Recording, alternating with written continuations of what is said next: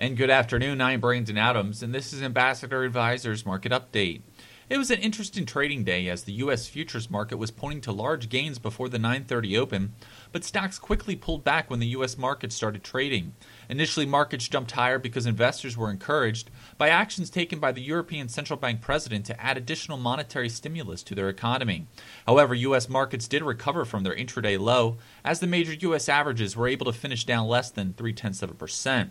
Checking the numbers, the Dow finished down 5, the Nasdaq lost 12, and the S&P 500 moved higher by less than a point.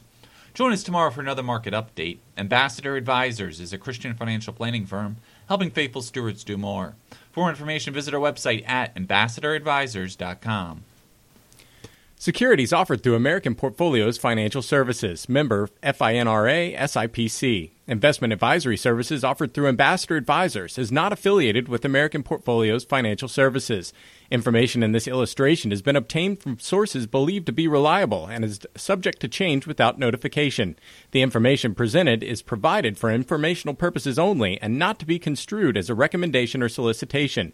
Investors must make their own determination as to the appropriateness of an investment or strategy based upon the specific investment objectives, financial status, and risk tolerance. Past performance is not an indication of future results. Investments involve risk and the possible of loss of principal. Any opinions expressed in this form are not the opinion or views of American Portfolio Financial Services. Opinions expressed are those of the guest only.